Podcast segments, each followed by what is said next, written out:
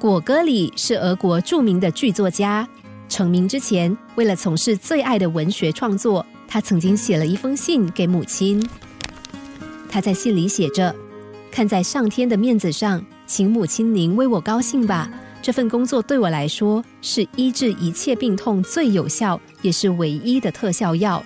在这个自然、安静且从容的工作气氛中，我将找到快乐的泉源。”当母亲看着儿子的这封信时，知道没有办法改变孩子的想法，只好答应他继续实现他的梦想。因为对母亲来说，只要看见孩子快乐就好。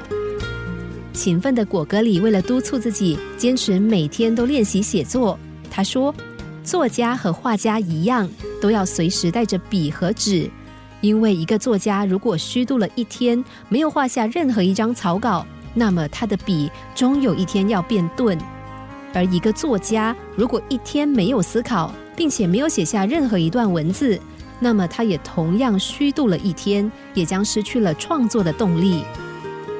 曾经有人怀疑，问他说：“那如果连一个字也想不出来的时候，应该怎么办？”果戈里笑着说：“没有关系，你只要拿起笔，把今天我不知道要写什么。”一遍一遍的写下去，一直写到你觉得厌烦的时候，你自然就会想创作了。果戈里的一生充满孜孜不倦的工作热情，因为他知道自己想要什么，也因为他知道自己在做什么，所以满腔热情的投入工作，对他来说不但是人生的全部，也是他享受生活的重要方式，还有维持生命的重要补给。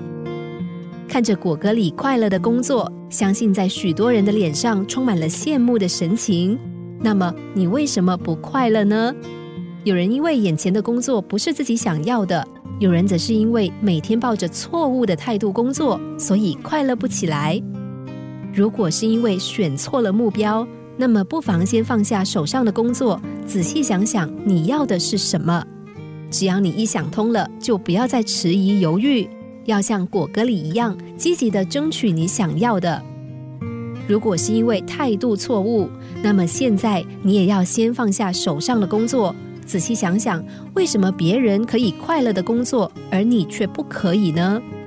只要能够找出问题所在，并且重新调试好你的工作态度，你就能像果戈里一样，充分的享受工作的乐趣。